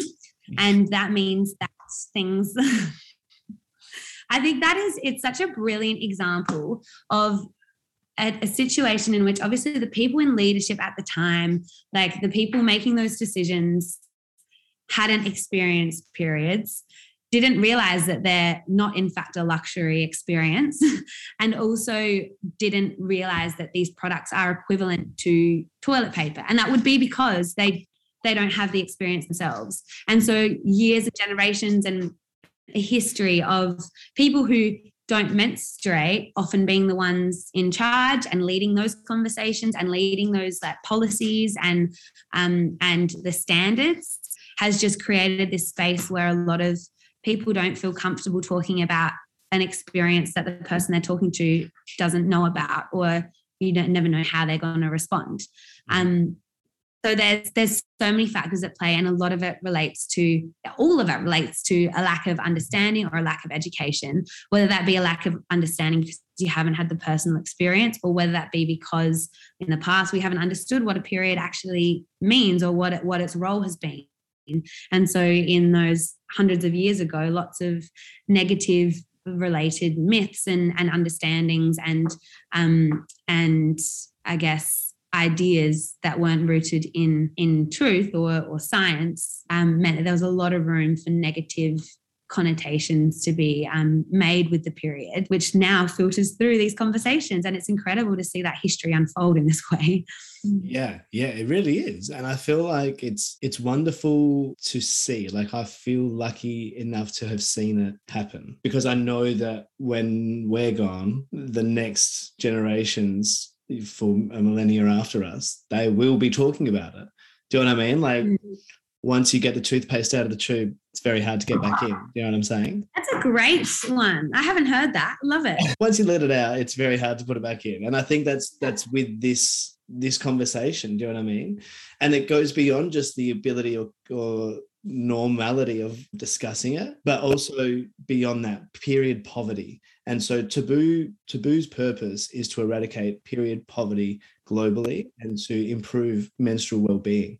What is period poverty for anyone who doesn't know know that term? So it's a term that actually like wasn't really around when we started, but we were we were learning about the, the issue, which is um, simply a lack of access to appropriate period products or education to deal with your period. So um, it often affects people who are living in existing poverty, so they, they might not have many um kind of human rights granted, and one of them is access to appropriate menstrual well-being. Um, but yeah, it can really affect anyone, and I think that's an important thing to to to kind of note as well, in that it's not a foreign experience, um, it, and it even is really prominent in Australia, um, who, you know, we're, we're considered a very wealthy country, but still so many girls aren't able to go to school because they don't have access to product, or um, they live in really remote or rural communities where it's just inaccessible, whether it be too expensive or just um, too far out of reach. Um, yeah, any kind of emotion, uh, uh, economic burden that you bear, that can lead to period poverty. If you're, um, you know, fleeing domestic violence, you're you're not in a stable, you know, home scenario. You're you're likely going to be caught short, um, which is why the conversation about having access to period products, like you were saying with the pheromone wipe, you know, mm-hmm. it's it, no one's everyone's going to be fine if no one ever uses a pheromone wipe. But um, when it comes to periods, you know, it, because it has such a dense stigma attached, if you're caught short, you you have this overwhelming sense of shame because you're nervous about who might see you bleed. And, and I guess with the social, um, you know, expectation of things, like you should feel ashamed because you're you're dirty or unclean, even though it's such a natural and important and vital process. Um, yeah, that stigma has really harsh emotional effects, and then it can just really ripple into a lot of other um, complications if especially someone's using alternate materials to manage their period, like um, organic matter or, um, yeah, like tree bark or leaves or or chucks or sponges, kitchens, you know, anything like that. It's it's an intimate and it's a um, a complex area of your body. It's so, um, you know, it's it's not uncommon to then develop really significant and sometimes fatal complications that um, kind of have a medical impact for the rest of your life. Mm, and the practicality of it. Like if you don't have the products to deal with it, there's a constant flow of blood for, on average, five days. Like it's it's not something that, like, even though even if the sta- uh, the stigma and shame didn't exist, like you've got to do something with that blood. Mm-hmm. And um and I like I often think of it as like a um if you had like a, a cut on your arm and it was leaking blood for five days, people would be like, oh my gosh, are you feeling okay? Like do one hundred percent. You like are your iron levels now low? Like are you feeling faint? Do you need water? Like you need medical assistance. Yeah. Well, at least put a bandage on it. So, right. um, so the, when you, yeah, w- when you compare it to other like situations that most people empathize with, it becomes even more gobsmacking, the whole thing. Mm-hmm. Um, but, um, there, there's now a new uh, def- definition of menstrual health as well, and that's come into play this year. Um, and this definition doesn't just um, cover like an accessibility or affordability of product itself, like pads and tampons, or other alternative um, period products. It also covers the, the education piece, the um, the social supports to deal deal with it emotionally, even um, obviously all the the infrastructure that you need, toilets, all of that peripheral stuff. Mm-hmm. Um, yeah, so it's it's a complex aspect of someone's someone who bleeds health, mm-hmm. um, and it it needs for that reason um, not complex but holistic and thorough uh, solutions. Yeah, absolutely, absolutely. And it's you took the answer out of my mouth, the question out of my mouth when you mentioned the um, you were saying how like if you don't have access to the products, people are using alternate materials, which like you said can lead to like crazy complications in some instances and fatal. It's education. So what else needs to happen as far as like, I know there's a lot of discussion at the moment about having this as part of the curriculum in sex ed, and it already is, obviously, like we talk about it, but it, again, not into the depth of offering further understanding for everyone in the room, boys and girls alike, to continue for people to be aware of not just the physical uh, side of it, the mental side of it, but the what else can people do? How else can those around you support and help and spread awareness? Hmm. There's so much opportunity, and the perfect place to start, I think, is schools. And that's like really important that young people grow up and have a really good grip on what's going on and what opportunities they have in variety of product and, and whatnot. But it even extends further to more intricate but very, um, you know, big and potentially influential concepts such as um, the a, a female hormone cycle. So men run on a twenty-four hour hormone cycle and women typically run on a twenty-eight day hormone cycle. So there are seasons in the month where you are, you know, full of energy and you have a lot to give. And then perhaps, um, you know, when you're bleeding, that's when your energy is kind of def- depleted. And there, there's a huge, beautiful superpower embedded in that, in dynamic. You know, we, we can actually use that to a brilliant advantage, and time kind of creative activities in certain areas of your month. And then also kind of program your rest in other areas. Um, so understanding that half the population actually function on that kind of cycle um, could be really beneficial, because at the moment society definitely runs on the twenty-four hour cycle. You're expected to rock up every day in the same, you know, space, even like totally. When um, you know, morning teas, afternoon tea breaks, you know, set, that's kind of just on a, on a, on a male hormone scale, and hormones run everything. So, you know, that's a that's a really um, rich place to start in understanding the body um, extended from the cycle, and then how that can be embedded in the social spectrum as well. Mm. Like, I think that that's such a beneficial thing to understand if you can get your head around it from a friend or an employer's point of view, perhaps, where you go, we're going to play to the benefits of this individual's energetic, physical and menstrual cycle. Mm-hmm. They're going to think sharper when they're in their, uh, I want to say, is it summer? It's, oh, I'm going to get all the seasons confused. Because, well, I'm learning so much uh, over the last couple of months. I'm, I'm working with another local artist who I, I believe you, you've spoken with as well, Carla Mattiazzo, on her new cabaret show, Period.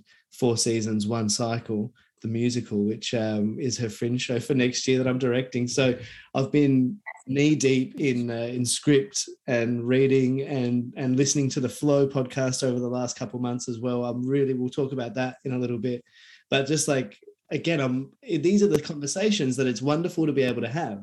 Do you know what I mean? Like, I actually find it, so as a guy, it's like you can communicate better with the girls in your life, the women in your life. Um, I can like, you know, understand it, but like we're saying, if you can play to those strengths as well for everyone, it's like anyone with a, a mental health issue, whatever it might be, or even just a, an unseen disability, an invisible disability. You know, you mentioned, Izzy, like if imagine if someone had a cut and was bleeding for five days straight, you'd be like, oh my God, please, like, what can we do? What can we do to help you? Yeah. Go home, go rest. But then we're saying we actually expect you just to continue to operate as normal for those those five days like anybody else. Because we don't see it, would you say that it could be comparable to an invisible disability? I think there's just not been a space for the discussion to be had.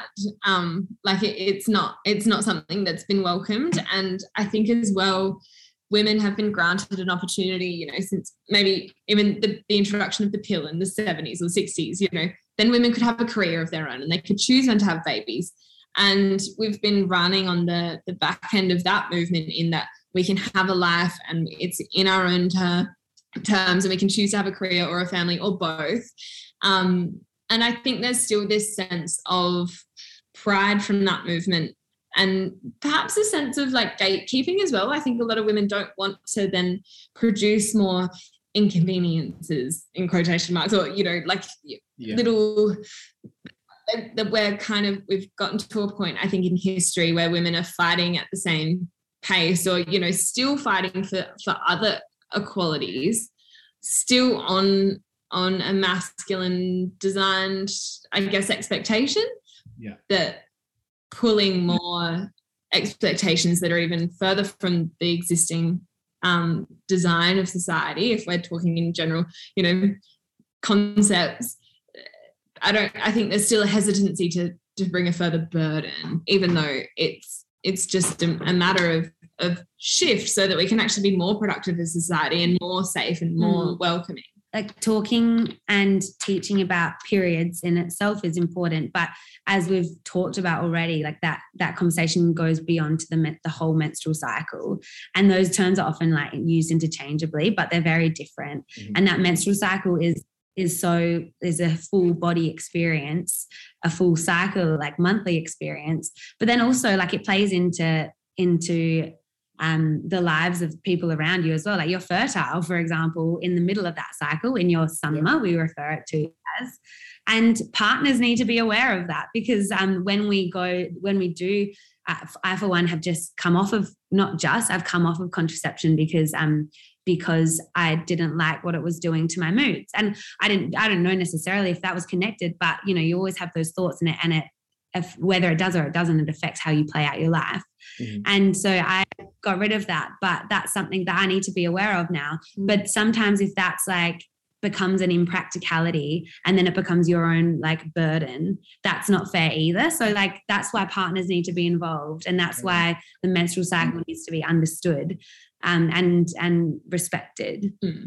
And that probably leads on to the other opportunity we have is just to improve women's Um, healthcare in general. Like there's still so much that hasn't been uncovered or understood, or mm. you know, so many conditions that have been completely ignored in yeah. in medical research, or you know, distinctively ignored in comparison to other other um, disease and whatnot, like, gosh, we have so much work to do. Mm. And it really honestly just starts with the the pressure that people can provide on actually finding answers and, and pursuing these solutions, because we, I don't think, have had a very large historical space to do that with ease.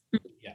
And I think that's where, you know, we need to get, uh, and I'll say we, men, we need to get on board here, because if every woman feels that way, like you said, like they don't want to have an extra burden or whatever, like, or they, they, if you all relate to each other, when, you know, and you all understand this feeling of the shame, the stigma, the, the conversations you're not able to have, or just the way that the expectations. But women also understand if they support each other, they can do it. If we understood that and empathize with that and work with it as well and get on board, guys, and actually try to, it's, it changes everything.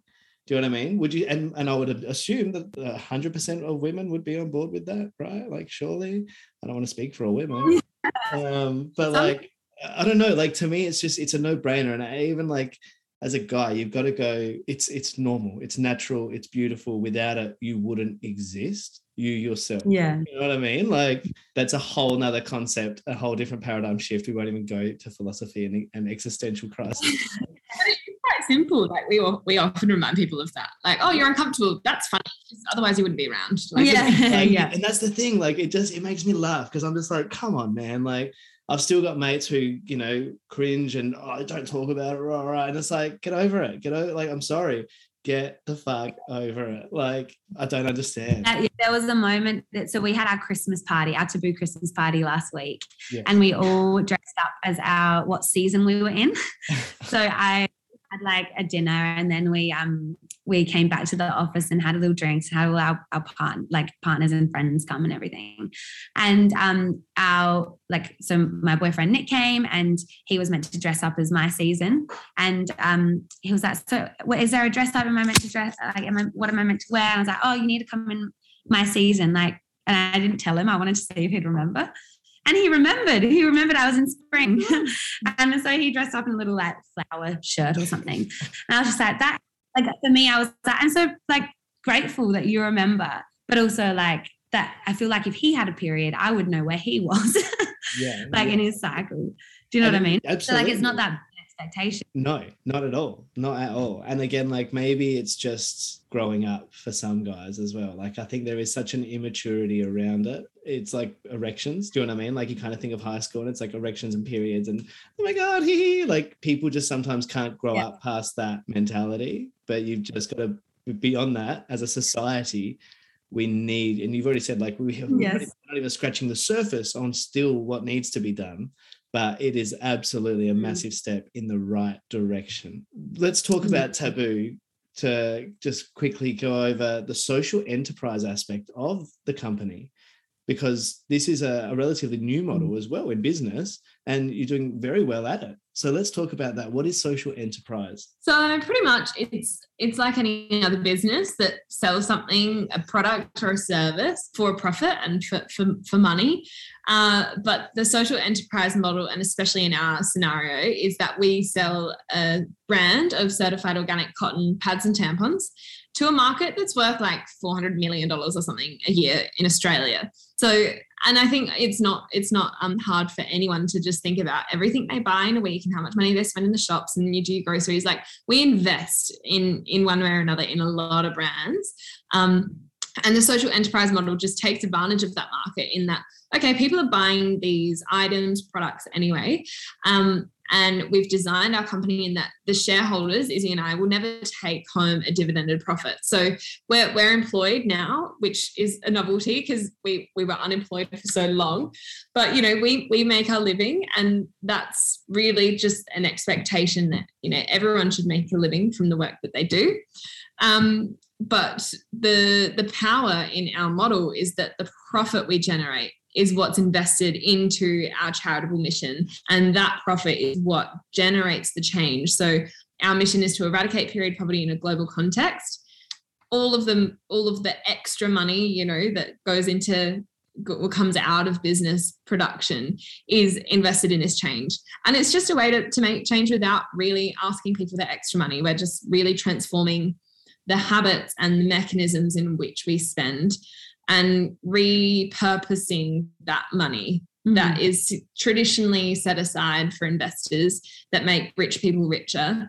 Like we, we just want to dump that model completely, because there's actually no way. And it does come from that mentality of why, why, why, why, why, why, why? Like, why does that person need to take home four million dollars at the end of the year? Because will they need it? No. Like, yeah, that, that's so unnecessary. So yeah, it's, it's, it's quite a transformative model that is getting really popular. And as it gets policy support as well, like we can totally change the world. Like, you know, so many enterprises, everyone can be a social enterprise, and then like, surprise, there's no huge, you know, a, a inequality in this. There's no reason. Like, yeah. no, anyway. Yeah. No reason, exactly. It's other than greed.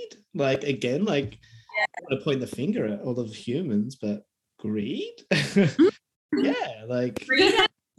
Compliance, like we're, we're just so compliant as a society of like, oh, okay, yeah, oh, I work hard and eat, this is my reward. Like hard yeah. work should be, but the way that it's been rewarded and the design of capitalism now is just really problematic. And, you know, it's, then we're watching people get sadder as well. Yeah. And that's the thing, we're seeing a greater divide between the socioeconomic classes, you know what I mean, globally, let alone to go, well, absolutely greed is the, the problem here, because we could solve world hunger, we could solve clean water, we could solve renewable energy, we could afford access to sanitary products. Do you know what I mean? Like, there is no reason that we shouldn't. Like, and it almost is a bit of a kick in the in the teeth to go, well, like, we shouldn't have to work this hard to be getting that. Does that make, do you know what I mean? Like, if we all had that shared value, and why we don't is a complete flaw in society, isn't it? That we don't share those things. When we look at someone else and go, oh shit, I've got more than I need, let me help you out. Let me, how do we create yeah. that? Exactly. And then with, with the social enterprise model, inherently those businesses have a responsibility as well to, t- to take um, on board and an advocacy role as well, and an education role. So a lot of our activities surround those two things. Like, we are a, a platform for advocacy around period poverty, and also the provision of, of pads and tampons in, in workplaces, in schools, in public facilities, um, because we our mission is to eradicate period poverty, and we know to do that, people need access to products, and we know that lots of people can't afford those products. So that's going to be something we advocate for. And then in the education space, um, as we've talked about, periods and the menstrual cycle is so much more complicated and um, such a whole body experience that needs to be educated really well.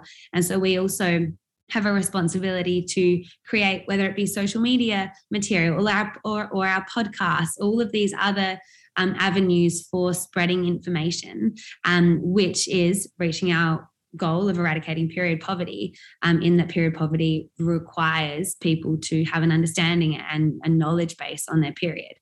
Um, and so if every business, say, was a social enterprise, that could, like, you can just imagine how much support for the community there would be, how much um, education there would be available, um, and how much of a sense of responsibility and the responsibilities that would be filled by businesses, which have a lot of power in our communities and our, like, general society. Mm, absolutely. What would you say then, girls? Because in the time, it's been a very short, uh, short time, really, that Taboo has been around. And like you said, some maybe didn't expect it to last more than your gap year, but look at the legs that you've put on it and where you're going since its inception, not only raising over fifty-six thousand dollars, the social enterprise model, you're giving back to communities, you're also supporting local artists. You've just had your first art exhibition, We Bleed, um, which just closed last week, which was a riot success, and you can still buy some of the artwork, I believe, online. Um, links up above, down below, wherever they are.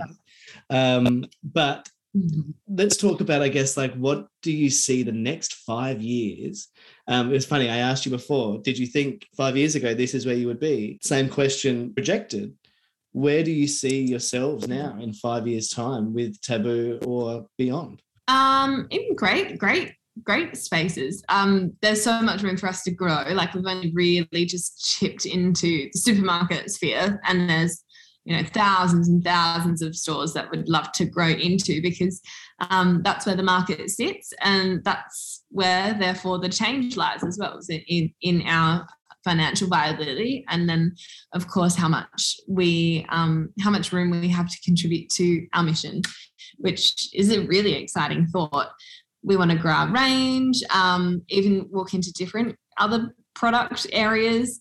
But yeah, I think like something that I'm so excited to continue advocating for, especially is the social enterprise model. Like, I don't actually want to bring my, if I have children, I don't want to bring those children into a world where um, their shopping contributes to someone's wealth rather than contributes to change in a progressive way. Like, like we were talking about, there's no reason why this inequality needs to exist. And you know, of course it's complex. Of course there's no one economic, you know, you wave a wand and everyone's happy, but there's so much really exciting opportunity to transform the way business is done, um, and to allow people to have a life where they feel free to pursue something they they are passionate about. Like there's, yeah, it makes me quite angry that, you know, so many people just can't pursue the future that they want for themselves because of their scenario, and because no one's extending an olive branch, I guess, for that to be the case. But that shouldn't need to be the need for an extension of a branch, you know, like people...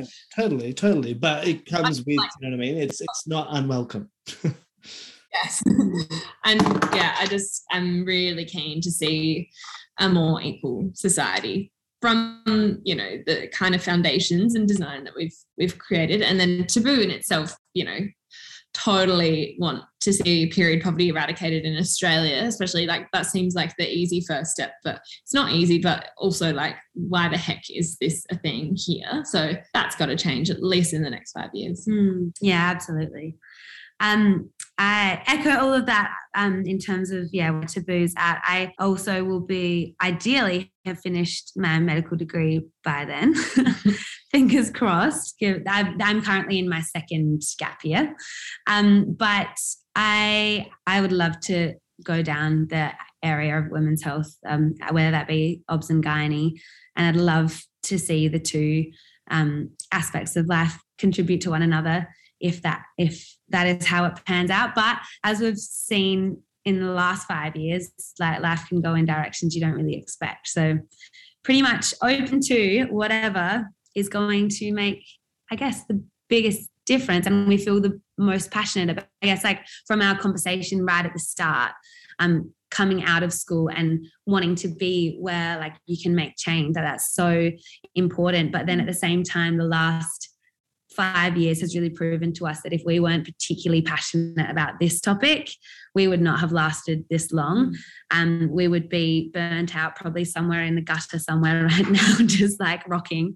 But like, but um, that is fine, because this is our passion, and lots of other people have passions that we wouldn't have contributed five years and heaps of effort, and we wouldn't have forgone lots of years of employment for as well. So, you know, you, you've got to find that perfect balance of where you're needed and and where you really have the energy to serve in that space. And I think on that as well, change and, like, progressive movements and, like, using your life for good of other people looks so different. Like, I... I know that the, the work we do can sometimes seem extra selfless because we took so many years of, you know, working ourselves to the ground. But, like, I have also had a, a, a adult, you know, snippet of life in hospitality, and that brings so much value to people as well. Like, there's there's no there's no one way of creating change, um, and I think the the best place to start is the human relationships and the human. humanness of life, and then you get to understand that the crux of where that, that change should be met. And sometimes that is just through friendship, which ends up being, you know, boundlessly valuable. Um yeah, so there's there's no rules, but just be a good person. Yeah, yeah. Yeah, absolutely, right? Exactly. Just be a good person, be a good human. Like, it's it's not hard, guys. I just want to ask, like, for each of you, is there a fallback mentality, or what is your guidepost in your your drive, your pursuit of your goals? Do you have something that you fall back on, or a, a mantra or a saying that that really inspires you and keeps you grounded and focused? I remember pretty early on we had like a, um, we'd noted down like a proverb that we saw that was, um, she is clothed in strength and dignity and laughs without fear of the future, which for me has like been a constant reminder, because there's so, there's so much to unpack there. Like yeah. She is clothed in strength and dignity. Obviously this is like a gendered discussion. Um, strength and dignity is so valuable. Dignity is particularly a, a buzzword that we use with Taboo a lot, because there are people who use alternatives to pads, for example, toilet paper or socks or mattress drippings, but that's not a dignified approach to menstruation. Like, how does that make the individual feel in terms of what their period, um, how their period is viewed by society, and also the importance of their own health and all of that sort of stuff. So dignity is so important. Strength, like we all deserve to feel strong, like, like our actions can can change things, and lots of people don't feel strong just because they don't have the supports around them to feel strong. Like, it's very unlikely that someone can just feel strong of their own accord, like by themselves, without any other like factors that support them around them. So that's important. And then last, without fear of the future is so important, because laughing is a part of life. It's a human right, really, like to be in a,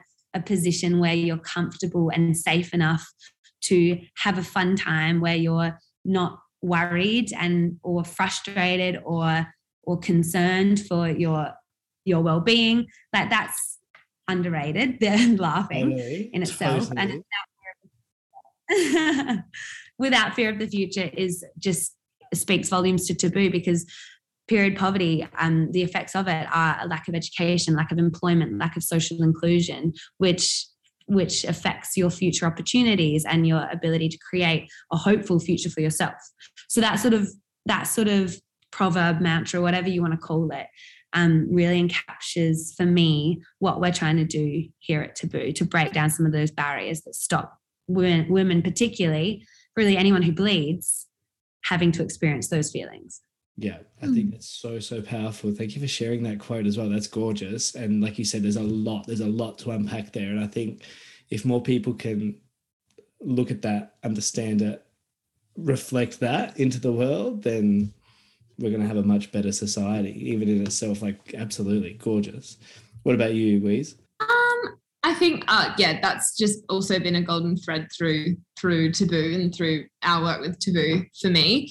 Um, I've spent a lot of time in the recent year or two really understanding, like, um, and, you know, not to sound like I'm on another planet, but like the energetic response to a lot of things, and if there's any uncertain you know, like reaction or opportunity, like, and it really just matters so much to understand how you feel, and not in a not in a shallow emotive sense, but like how it makes you feel long term, how you would maybe in ten years time look back on yourself and that decision and think, okay, yep, that was with integrity, or that was with um you know, values that are timeless rather than values that are responsive to the moment.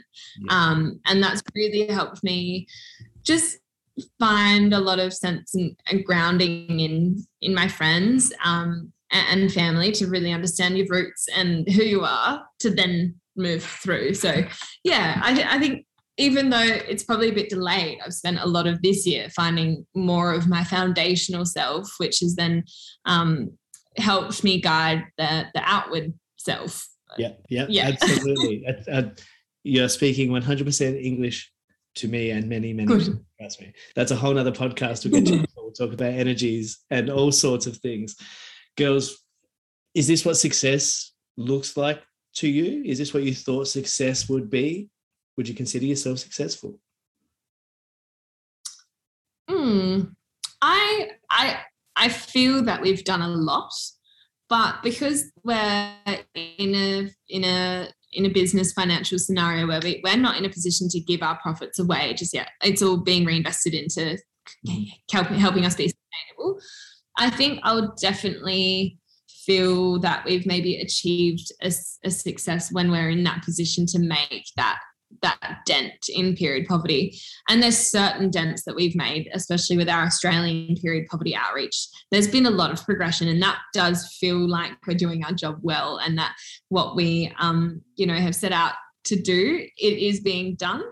But yeah, maybe mm. this is too self-critical, but I'm kind of looking forward to when we have a, a bigger impact that that will, you know, it it'll almost make it, the the the pendulum will swing in a balanced way, and that we've done a lot of hard work in the commercial side. It's not quite swung back to the impact to the extent that we've designed it to do. And that is just time. It's not that we've, you know, done anything wrong, or we've, you know, made wrong decisions. It's just that you have to set the foundation strong to allow that change to be powered by by those foundations, I guess. Mm. So yeah.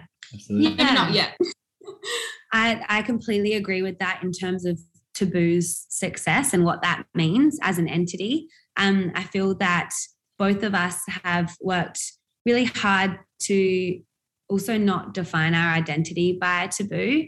And so that means that whether Taboo succeeds, if it massively failed, like if we had to shut shop tomorrow, success, if our identity was rooted in Taboo, that would really affect our view of our success of ourselves. And so for, for us, it's also been a lot about drawing away our identity from Taboo and then have redefining what success means to us as individuals. And that, uh, actually, I spoke recently uh, before about um, how I've always loved people and people around me. And for me, success is about being a person in my close-knit sphere that positively impacts the people around me, but then broader than that as well. And that's how, you know, Taboo comes into play, and like those more kind of scalable ways of making a positive impact come into play. But at the very crux of it, it's about how, well, in my opinion, it's about how you make the people closest to you feel as well when you leave the room. And like, that's success in itself. That's perfect. It's it's beautiful. And I think both, you know, there's no wrong answer for for how individuals measure it, which is the whole point of, like, you know, we were saying earlier, it's important people have these types of conversations. That's exactly the reason I started this yeah. podcast. You know, these conversations one-to-one, and they offer so many wonderful perspectives, and people are so busy today on social media as the measuring stick, which is just a complete false positive, that you go, well, no, like you you actually need to sit with people. There's a, I think it's in, um, somewhere in Europe, I want to say Denmark, but I don't know if it is Denmark, but it feels right, that you can go to the library and hire a person for like thirty minutes. And so you sit with someone and they're all labeled, like labeled, uh, like unemployed, homeless, um, chronic illness, cancer survivor, like whatever it is. But people like volunteer themselves to basically go and sit and have a thirty minute conversation with people just telling you about themselves, so that people can get understanding and perspective, and and it's doing wonderful things for for society, you know what I mean? So again, conversations like this that some people avoid because they're heavy or they're just uncomfortable, sometimes they're the most in, or most times they're the most important conversations to have. Yeah. Oh, girls, I have had an absolute blast having the two of you for the last two hours, not only just sharing like your own personal journeys, your personal stories of growing up and getting to where you are now, and hearing of the successes and the projections of where you're going, because it's been a privilege to have been a small part of it early on and have met you when we did, and, and see you, like we spoke about, in those formative years. But, you know, to fast forward to today and see all of the positive impact that you are making on so many channels and levels is absolutely inspiring. And I, I'm I'm I'm proud of you. I'm thrilled that like our future is in your hands, my son's hands. Hopefully, lots more good people. You know what I mean? Like that's that's a nice thing uh, that gives us hope for what tomorrow looks like. You know, you said yourself, Eloise. You know, equality has to happen. We have to have all of those things for all of us. So, thank you for all the work you're doing. Thanks for sharing all of that. I have ten questions. Rapid fire to finish off that I ask everyone. Are you ready for these? Rapid. Okay. Right. Here we go. What is your favorite word? First one that came to my mind. Oh, no. I, do you mean the meaning behind it or the way it sounds in my mouth? Just rapid fire. What's your favorite, yeah, what's your favorite word? What's your favorite word for the meaning, the sound, like whatever? What was yours? Ooh, mine's, no, like you fool. Oh. That word. Fool. So fooling, yeah. Fool. It's a fun it's, word. So because, what do you like about it? Oh, I just love how it lands. Like it doesn't land with, with any, it doesn't, doesn't shred someone, but it just really encapsulates as, as stupidity, and stupidity is my you favorite fool. form of humor. Fool. You fool. I love that. I love that. What about you, Isobel? Um, my favorite word would be. Sorry, this is becoming not rapid fire. I really suck at these. Um, I'm overthinking it. I like the word click. There you go. That's good. Satisfying. I have no. It sounds like what it is. Yeah. Yeah. Totally. Totally. Totally. Totally. All right. What is your least favorite word? Groggy. Oh. Sounds like it. Sounds like it is. What is it? Sounds like it is. Like click and groggy. They both sound uh, exactly as they feel. Oh, slither. Because, uh, no, sorry, sliver, because I always think it's slither, T H, but it, with a V. I don't like the word sliver with a V because I don't think it should exist in the language because I've never used it okay. in context. That's okay. a really good point. And you've inspired me to say mine's actually bowl because I can't say bowl and bowl. B O W L I can't do that. Versus B A W L. Yeah? Yeah, I can't get the difference. I used to say notoriously, like, I'm going to go take the ferry across the water. And then everyone would be like, yeah, ferry? Yeah. Like cherry? You fool? All right. What turns you on creatively, spiritually, or emotionally? Uh, my own space. Like, I don't want anyone around. Yeah. Mm-hmm. Or these individual questions. Or, yeah, I think that's all-encompassing. Yeah. Like, yeah. I just need no influence other than my brain because it's a wild ride in there. So, yeah. And it needs a, it needs somewhere to run without without anyone interrupting. Totally. I feel that. I feel that immensely. I would say um, the perfect, like, soundtrack for your mood. Like, if I'm in a relaxed state, I love relaxed, like the, the music that I need in that space. But if I'm excited or I want to be excited, put an exciting tune on and then I'll I'll be there. That's where mm-hmm. Spotify is just magic and my absolute oh. favorite app of all time. Because even if you just type into search, like randomly, I don't know if you do this already, but like feeling something really like niche, like uh, crazy Wednesday morning. If you type that in, I almost guarantee you there's a playlist that someone has created called Crazy Wednesday Morning, and it will perfectly match what you're feeling. God bless you. God it's bless insane. You. I love it. What turns you on? Inauthenticity. Like if someone's being dishonest or just like dishonest stuff, I have no patience for. And And progressively so. I'm working on it. You know, there's there's certain areas that I could contain that frustration, but it's a big turnoff because then I just lose trust in the world and then I don't want to do much because what's the point? Everyone's lying. Major turnoff for me um, is when someone's like not humble, when they're like really proud or like arrogant. arrogant. Proud is, pride's a funny word because there's such a fine line, but like, arrogance. Mm. What is your favorite curse word? Oh, probably fuck. No, I say shit more though. I say shit a lot. All the time. I don't know what the rating is of this podcast, but I'd have to just go with the C word because yeah. it's um completely like underused. Not underused, actually, sorry. It's it's used infrequently. So when it is used, it's often perfectly expressive because you yeah. use it with with direction and distinction. I have, um, my, so my best friend from high school, we lived together for a period, but like even during high school, he that's like his just greeting. So like he'd like see you in the class, you're like, hey Carl, hey Carl, but he says it like really lovingly and like affectionately. Yeah. And when we lived together, there was three of us, um, three of us lived together. And every morning we'd be greeted with that, like, good morning, cunts. Hello, cunts. Like, constant, constant, constant. Um, and it's it's almost like it was, it was sad when he wasn't, like, home in the morning and he wouldn't have that warm welcome in the morning. But it's funny because, like, like you said, when used correctly, though, it lands. It lands. Yeah, fun. It does. Um, yeah, my sisters always threw it around when I was little, which was naughty. But um, anyway, there's now this like feminist connotation that I have to it, and I don't know how I feel about it anymore. But it's probably my the most distinct in my vocabulary. That's fair.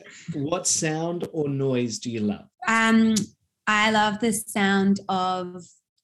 I love walking through the city and it's raining, and you can hear the rain on like the footpath and like on cars and stuff. Um, I quite love the sound of gravel underneath shoes, um, or cars, or or any anything. Just like yeah, heavy like things crunchy. Moving. I love it. Oh, okay, cool. Do you prefer like, like bigger or smaller pebbles? uh, bigger. It echoes more. There's more depth to it. Smaller pebbles, that it's a shallow sound. I love it. I love it. I've the small pebbles is just like when you have wonderful.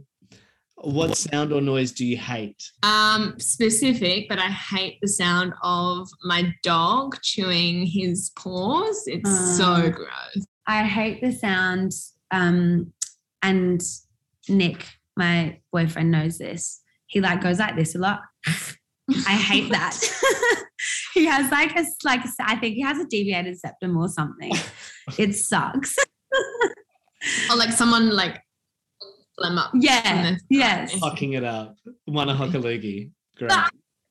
It's a human thing. You have to do it sometimes, but like I do it in my own space. I love it so much.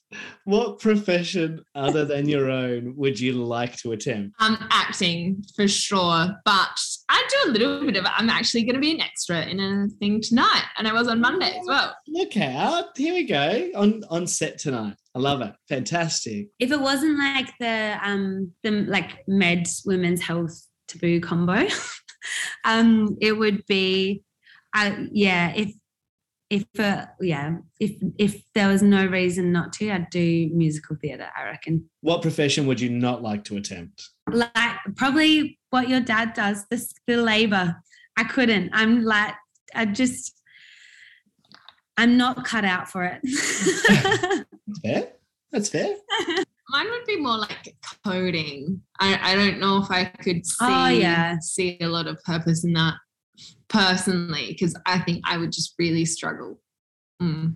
Yeah, or like being like a detective. Like I would, what? I love the idea of it, but I would just, I would fall in the wrong. Like I was watching Sherlock Holmes last night, and he's so good at getting into small spaces when he needs to, and somehow the bullets always miss. They would not miss me. I would like oh, accidentally no. trip. Yeah. Detective, sorry, yeah. I mean the agent. I, I would it. get myself in. Not but you like the time. idea of it. You just think that like the practicality of it is not is not achieved. Love the idea. I would die instantly. Well, which leads me to my next and final question. If heaven exists, what would you like to hear God say when you arrive at the pearly gates? Ooh, thanks for the show. Something that's not like just something that's like um, that was unexpected, or that I was, would want. Oh my God, that's the best. That's good. That's very good. Um, I want him to say, "Don't worry, there's dogs here." Because oh, I yeah. really want to see all of the dogs that True. I will ever have True. raised and watch pass. True. Also, look at these questions. This is a skill you have, rapid fire questions. Oh, yeah. It's hardly been rapid fire, let's be honest, but it's good. I think I start by always saying to people rapid fire, and then as soon as I say it, people like they can't. I'm still laughing at that. That was unexpected. I think that's a funny, there's a lot of comedy there. Um, that's a different show that we need to run. That's good. Girls, I have, again, like this has been so wonderful. Thank you both for your time this morning, your candor, Uh, sharing your experiences. I can't wait to speak with you again and see what happens next. If you haven't already jumped online and you want to visit Taboo Period Products, do so. taboo a u dot co is the website, and you can also follow them on socials. They're on Instagram at Taboo Period Products. Isobel Marshall, Eloise Hall, you are wonders. Thank you for being on the Alchemy of Success. Thank, Thank you. you so much, Vinny. We loved it. That was great fun. Thank right, you so much. You I'll speak to you soon. Bye. Bye. Bye.